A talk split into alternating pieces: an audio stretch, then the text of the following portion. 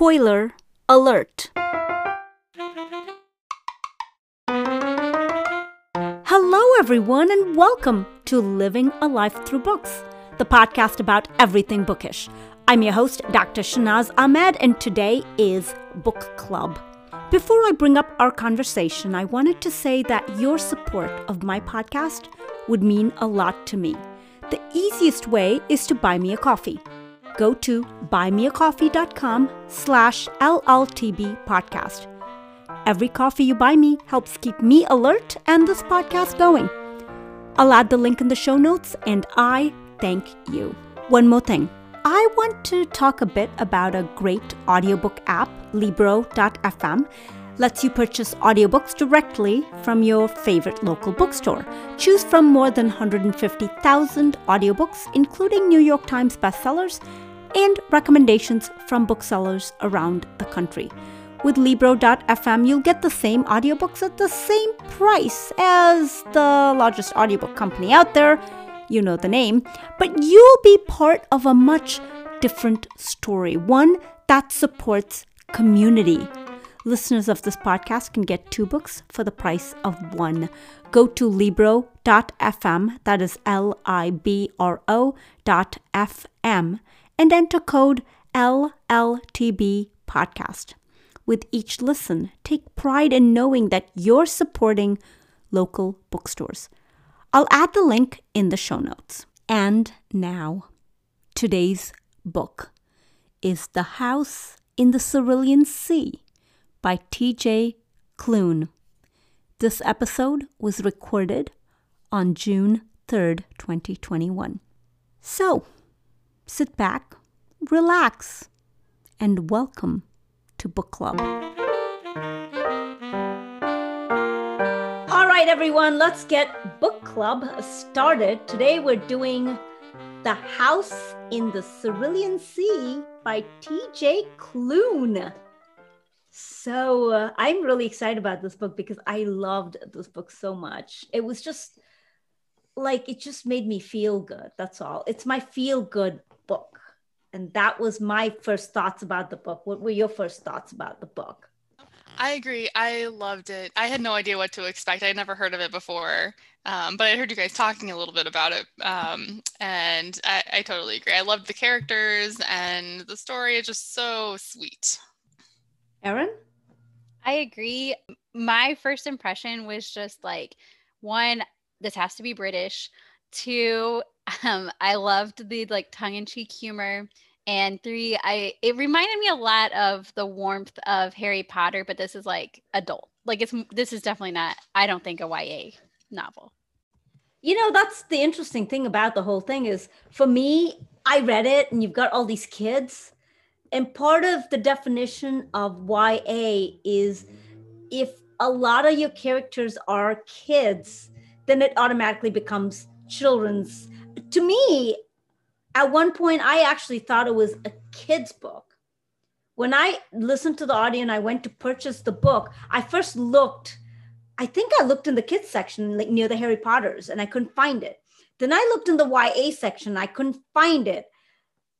And that's when I called someone and I said, Hey, where is this book? It's like a top book. She's like, Oh, it's in the adult fantasy. Adult? Really? What am I missing, Erin? What am I missing? Tell me.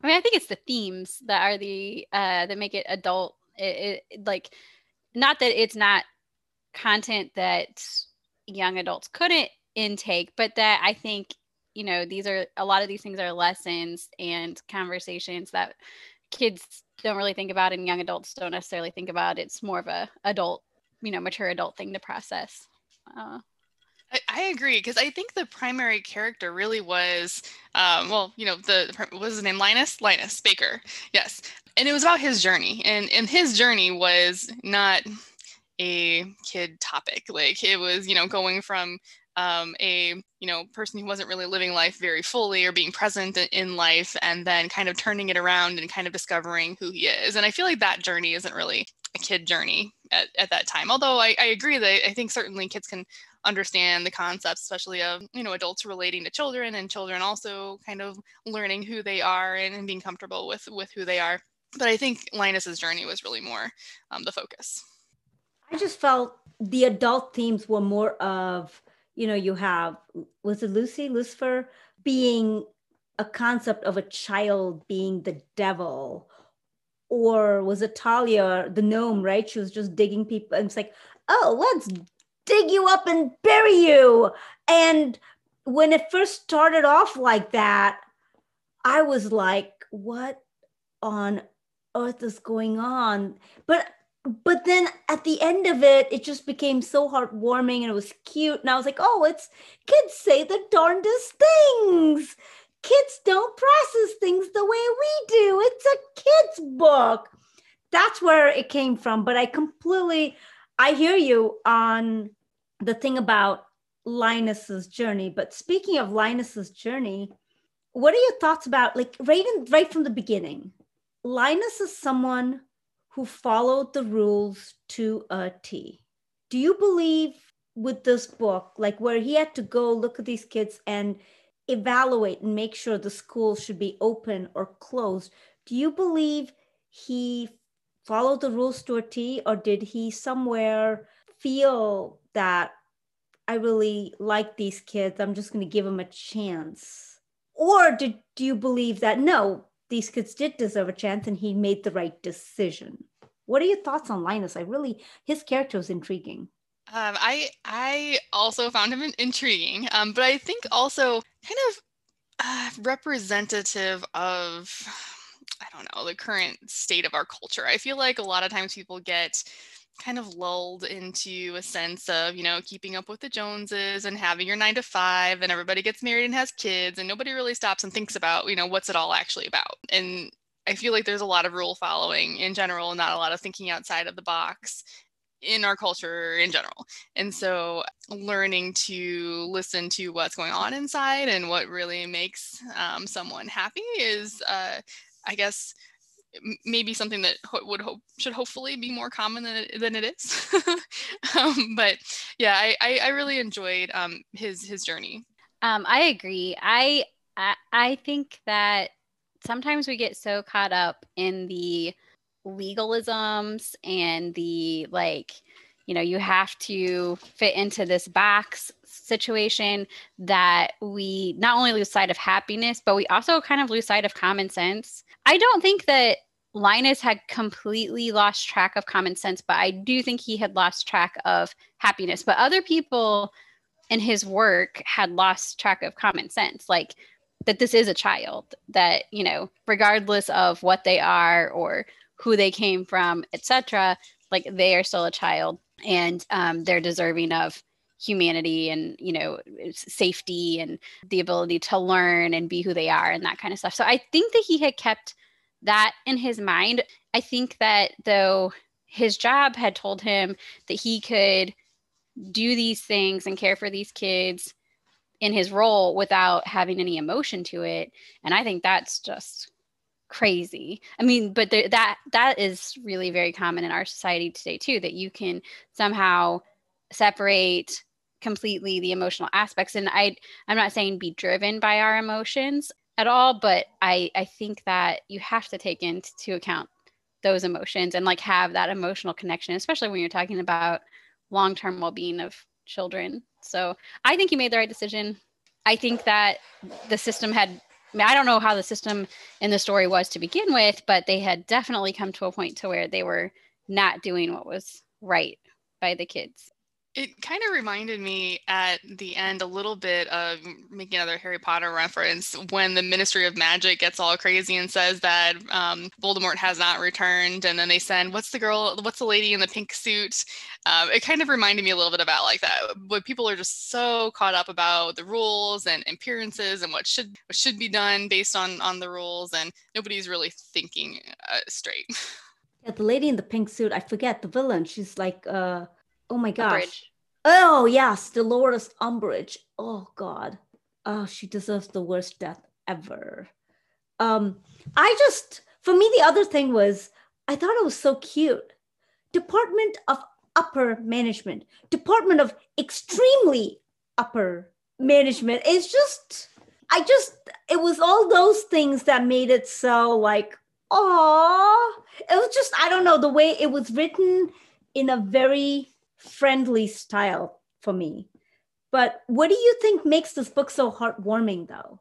Like, what is that one element that just says, like, why do I own the copy of this book? Why did I want to go buy this book and have it and own it and just feel like it's going to be a part of me? It's this, you know, the warm cup of cocoa on a cold winter's night feel. What element gave that? I mean, for me, I felt like that some of the themes and messages were, like we've already alluded to, very timely through the things that we've lived through in the last uh, five years. Like a pandemic aside, like the political situations that we have lived through here, I, I do think that the message of like you know you have to start somewhere to make a change. You have to start you know one person has to make make a little difference in order for there to be more change that kind of you know snowballs. And i think that part was very uh, hopeful for me um, because you know I do I, there were times during the last five years that I felt like I took stands on things that it, I felt very much like I was like just a one of a couple of people in a hurricane and like what am I like what good is my small part going to do and how can it really cause change and um I I just really think that this message maybe resonated. I don't know if that was the same reason for you, but that I think was one of the reasons for me that it resonated and made me feel very warm and embraced. Like there's other people out there doing these same same things, and this is like why you know it, it makes a difference think for me it was about love. It was the uh, it was about family um, and connection between like knowing who you are and having that unconditional support of your family even if it's not like biological family but like your chosen family. Um, and then also i love the love story you know between linus and arthur uh, and kind of their just coming into who they were also. So i it was it was about love. That kind of resonated with my my heart. I think for me, on that same note, I think it was more about acceptance of our failings because which one of us is so perfect right? And we always have these things and we're like everyone's looking at us and judging us for being a little bit different than what that norm whatever that norm is. I don't even know what the norm is anymore. But to be that little bit different from that norm but this book says I love you, not just in spite of, you know, your difference, but because of it. That it's your difference makes you valuable, your difference makes you unique, and you belong here. And that was my message that I got, like with all those kids, in just saying, we all, you know, play a part here. And that's, I just felt so welcomed back into the world all of a sudden. like, someone just told me, hey, you can be a part of this world too. And I'm like, oh, thank you. It was just, it was just the cutest thing. What do you think about um, Arthur's journey? I know Arthur's backstory comes towards the end of the trauma that he had been through and it was just really was disturbing. Like he was prisoned. He was imprisoned for what how long and his uh, his wings couldn't spread right? Did he have wings at the end or were, were his wings clipped? I couldn't no right? I mean he had full wings. Mm-hmm. he had full wings but when he was in prison they were like all crammed in and he wasn't allowed to proverbially spread his wings and fly. I mean it's both you know it's it's right there. It's almost a literal literal what do you call it analogy right there.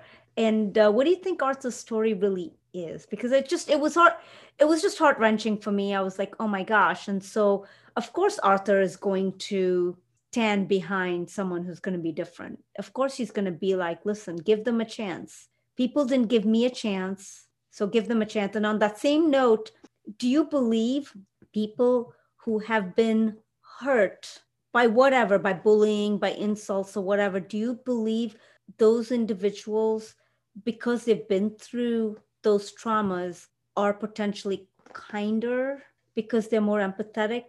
Just those are my two, I'm just throwing two things out. So go for it.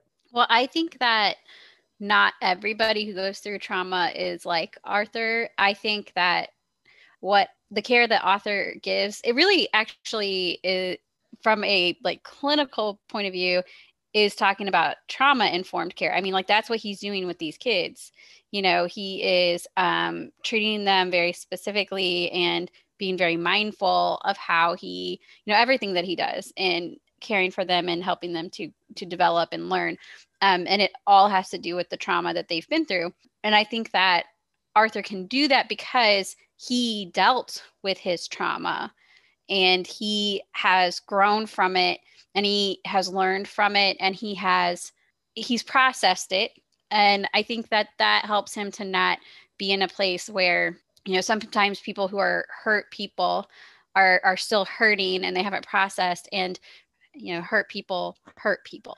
So there he's unique in a sense. I mean not that there aren't lots of other people who have trauma in their lives that you know don't learn how to work through it or anything but i think that he's unique and i don't think that everybody from his history would be able to provide the same care.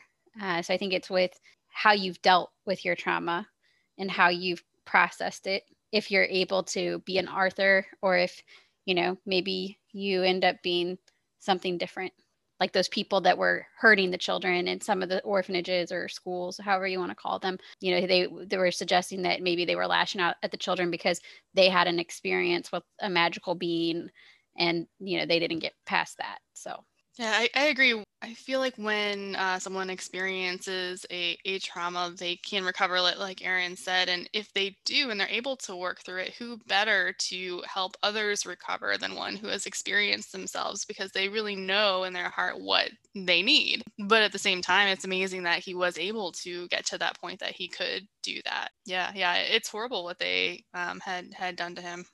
So when you write a book, they talk about um, story arcs. And a lot of the story arcs is you have character journeys. And part of these character journeys is you have to break the character and reform the character. And ultimately, you have a different character. Do you feel there was much of a character journey, even for Linus for that matter? Because I, I mean, I just felt okay, he's working, he's still working, he got it. And it's just more of him, he's kind of learning and he's growing, but there wasn't any major negative plots in the stories, what I felt. There wasn't anything majorly bad and threatening. Or what did I miss? Well, I, I don't think you have to break them in that sense. I think that, like, the way I think about story arcs is like you have like the norm, like what this person or this character set's typical, you know, and people resonate with the typical. And then you have like a eureka moment, and then you have like the new normal. And hopefully, you know, with the eureka moment, that's something that also changes your reader. So I don't, I mean, I think that I do think it was a major mental shift for Linus. I mean, no, he wasn't like drugged to the bottom of um, life's, you know, rocky shores or something, but he did not think that happiness was something that was achievable or like was even necessary.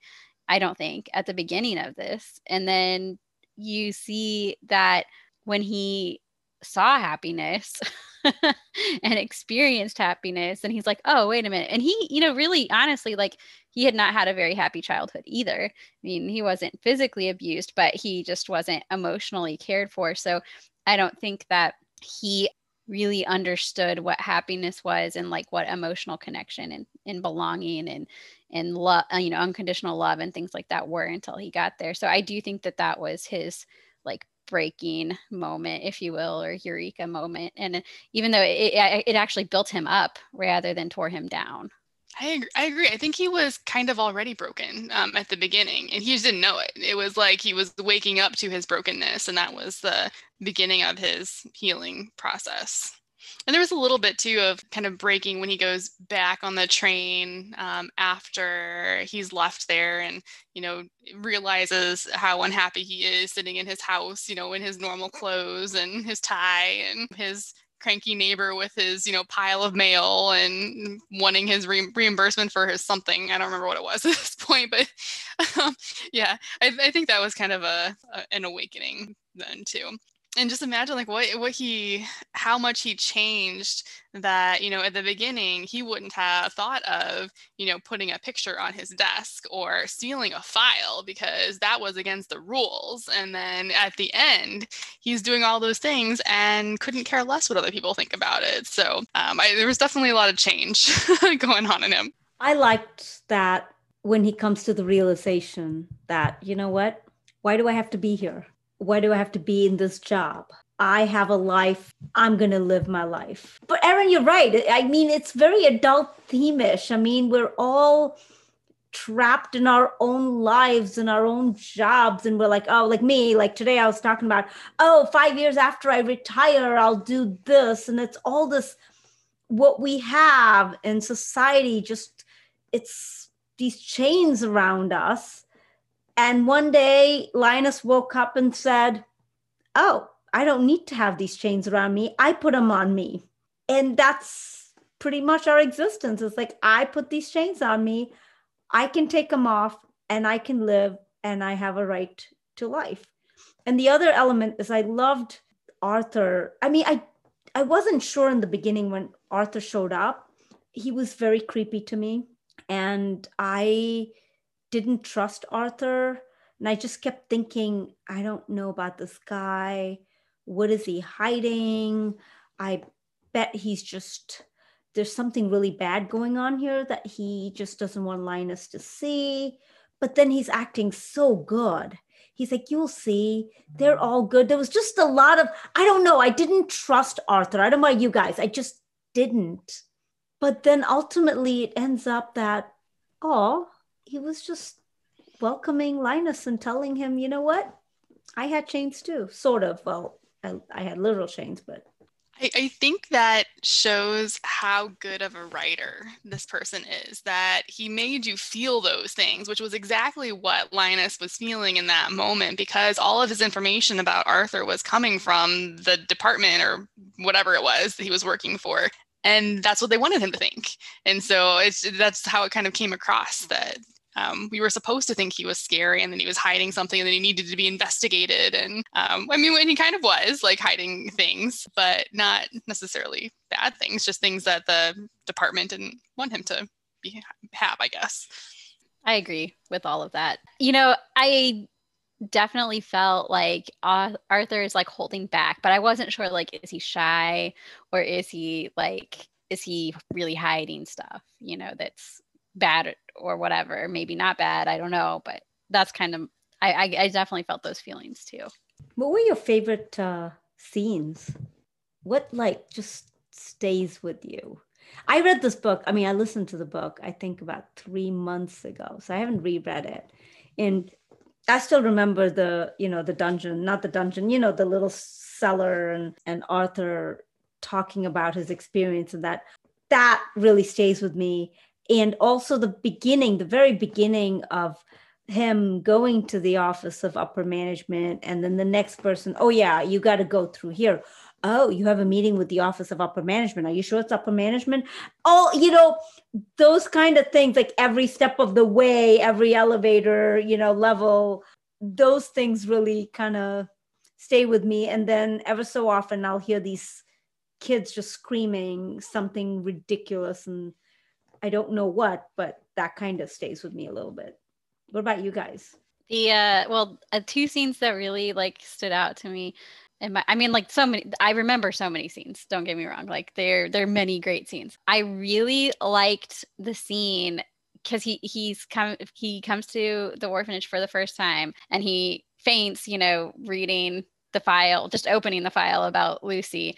And then his first time actually seeing Lucy, Lucy's in the kitchen and he's like singing like a bebop song and he's like making, you know, helping make dinner um, with the the island fairy or the island sprite. And I just thought that was just so you know, here it is, it's supposed to be the Antichrist and this small child, and he's just like, you know, just like a, a a kid full of joy and bebopping and uh, that just I loved that scene. And then the other scene that really stood out to me was the the nosy neighbor, grumpy nosy neighbor, because while most of my neighborhood is really amazing, I definitely have had the one grumpy nosy neighbor that has uh you know made comments about the resale value and all those things and you just have to like you know roll your eyes about it you know but it, it's that was very relatable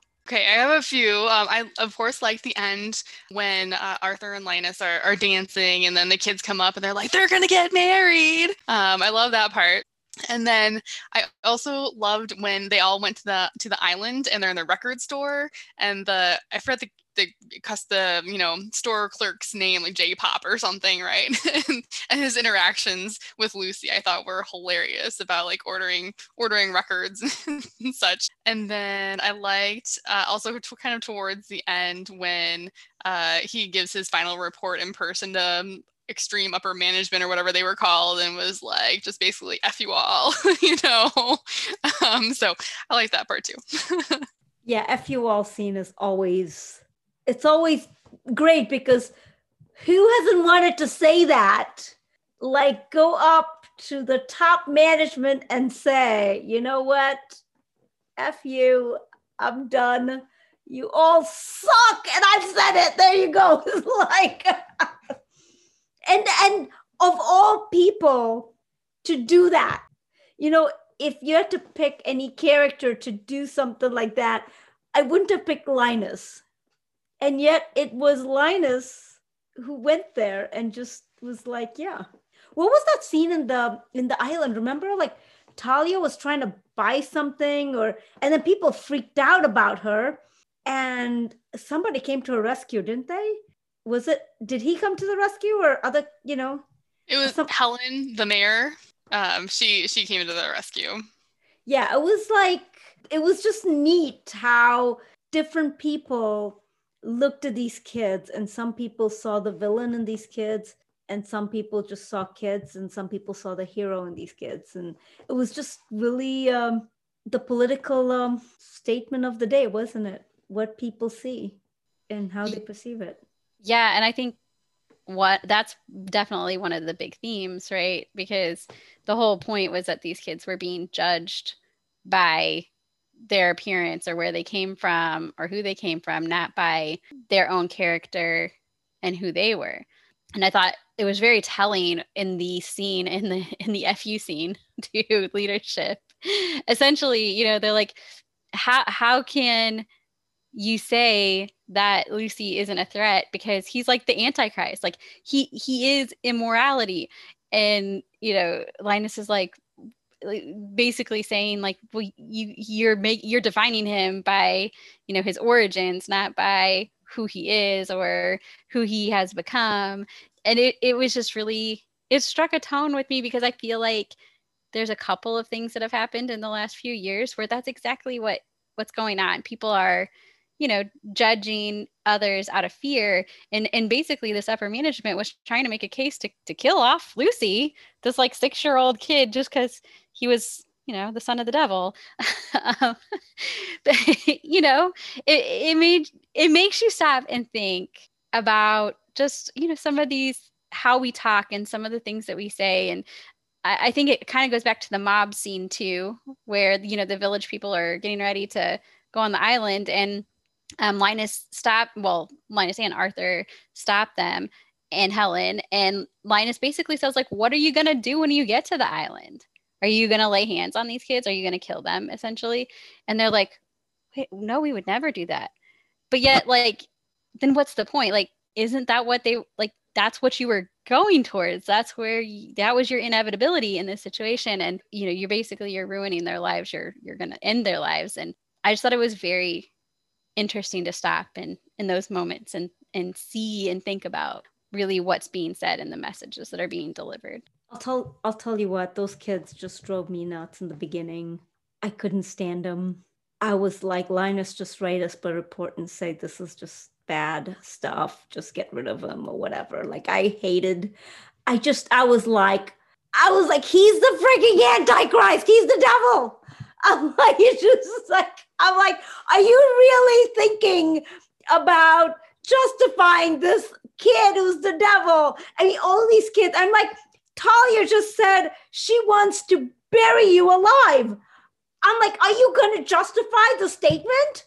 How is this acceptable? I hate these kids, annoying little vermin brats.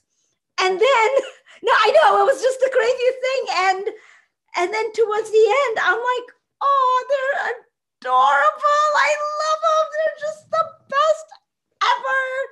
But again, that's the power of, I mean, the author and the way he wrote it to make you like completely do a 180 on on these kids and make you feel like upper management did and then you then he starts opening it up and he goes aha tricked you and uh, yeah it's just I, mean, I don't know this book is so good. It's just so many good elements.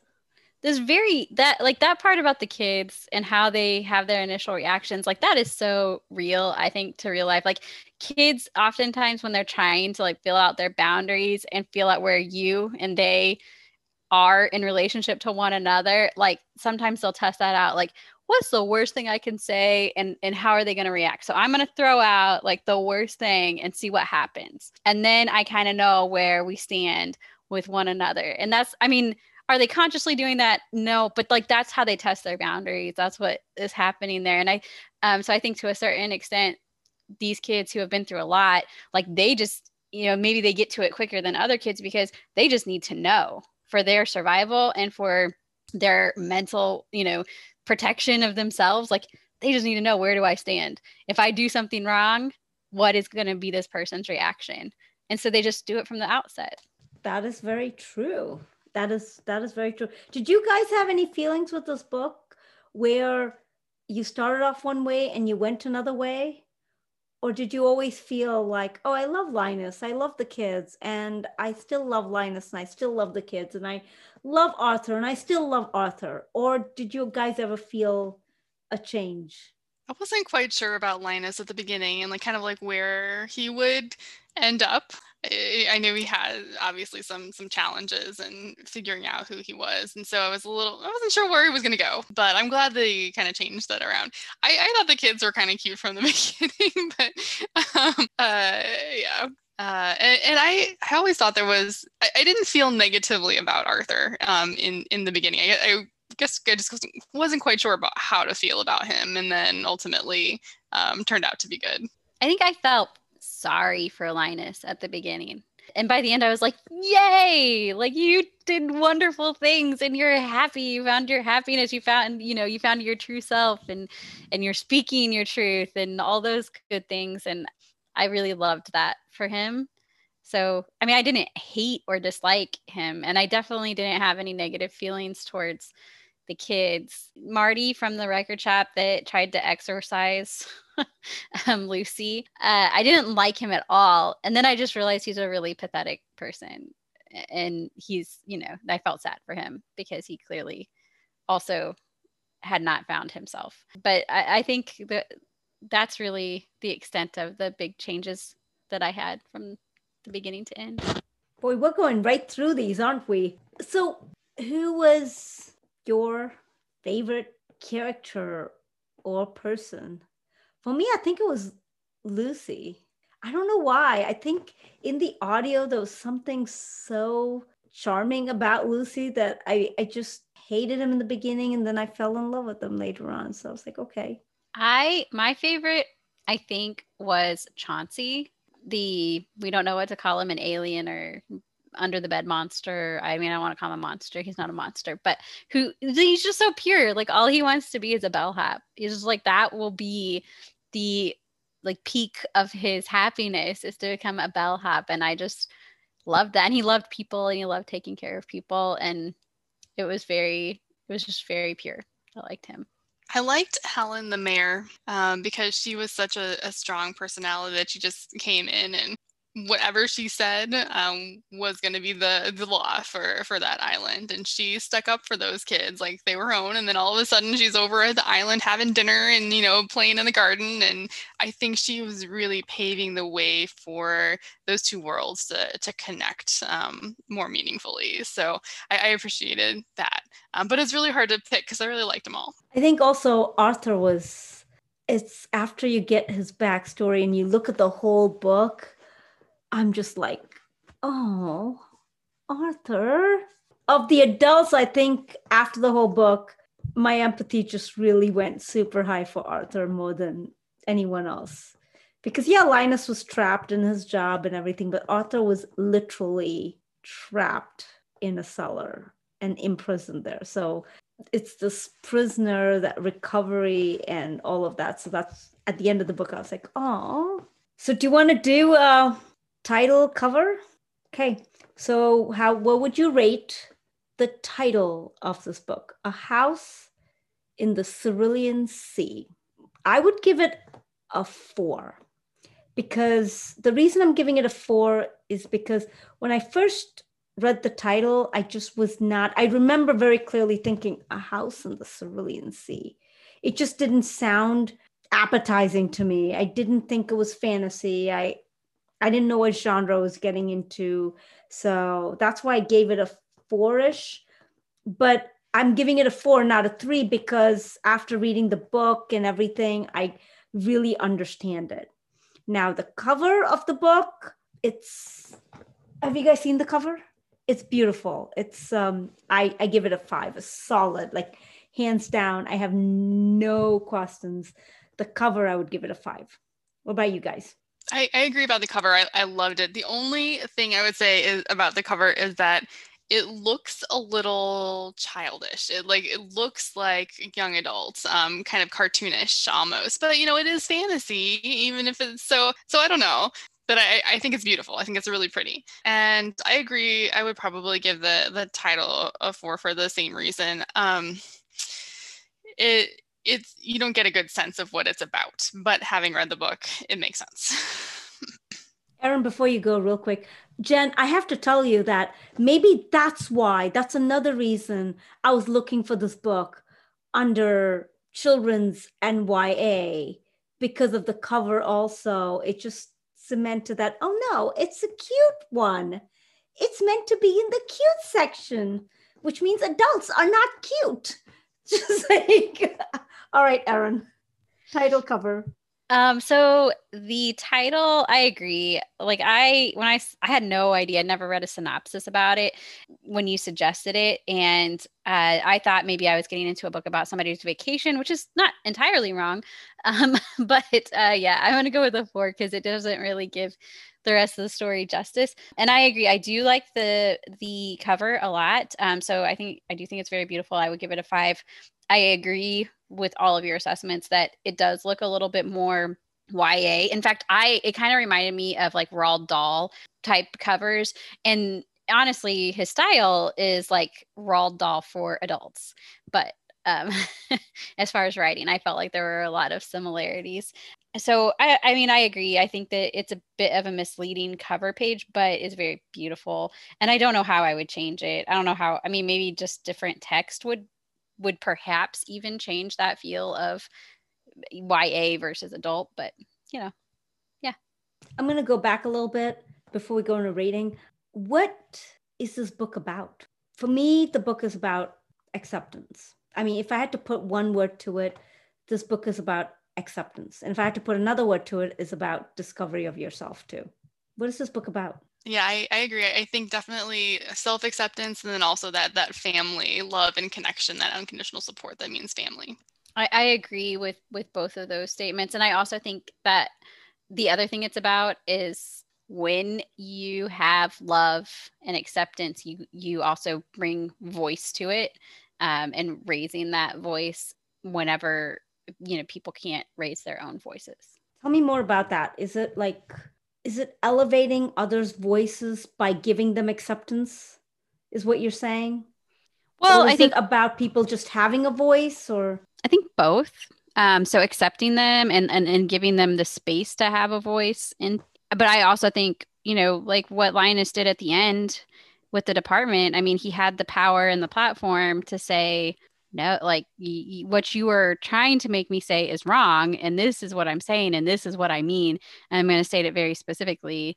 Like this, you know, this home, this home needs to stay open maybe a component of like bravery and um, standing up for i don't know i don't, know want to say the downtrodden but um, standing up for people who don't have power like you like you said i like that bravery and standing up for standing up for those who don't have the power and who don't have the voice and the people with the power and with the voice have to exercise that to understand and elevate those people who don't have that voice. Just really what's happening today, right? I mean, literally with everything Black Lives Matter, Asian hate, LGBTQI, just everything, you know, if you're silent, then you're complicit, is what is going on. So it's the same thing of do not be silent, do not be complicit, and uh, go there. So, okay. Anything else with this book before we go into the rating? I am going to rate this book as a five. Okay. I love this book. I don't care what pitfalls it has. I love this book. It just makes me feel so good.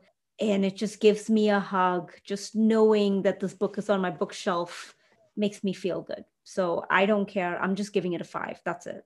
I agree. Definitely a five for me. Um, I would read it a hundred times and recommend it to everybody I know. so I concur. Definitely five. And yeah, uh, it's, I feel like lots of people need to read this book.